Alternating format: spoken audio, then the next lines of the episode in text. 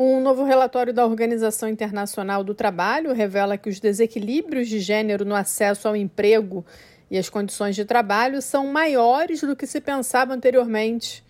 Outra descoberta é que nas duas últimas décadas, o progresso para a redução dessa lacuna tem sido muito lento. O documento indica que 15% das mulheres em idade produtiva em todo o mundo gostariam de trabalhar, mas não têm emprego, em comparação com 10,5% dos homens. Essa diferença de gênero permaneceu quase inalterada por duas décadas, de 2005 a 2022. Em contraste, as taxas globais de desemprego para mulheres e homens são muito semelhantes porque os critérios usados para definir o desemprego tendem a excluir desproporcionalmente as mulheres. Um novo indicador desenvolvido pela OIT capta todas as pessoas sem emprego que estão interessadas em encontrar um trabalho. Ele reflete um quadro muito mais sombrio da situação das mulheres no mundo do trabalho do que a taxa de desemprego mais comumente usada.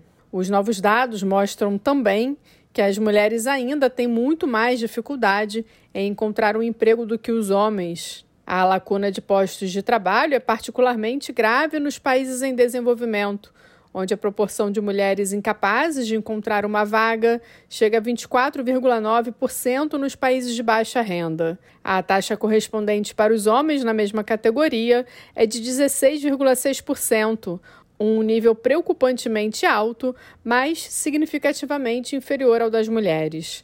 A análise aponta que as responsabilidades pessoais e familiares, incluindo o trabalho de cuidados não remunerado, afetam desproporcionalmente as mulheres.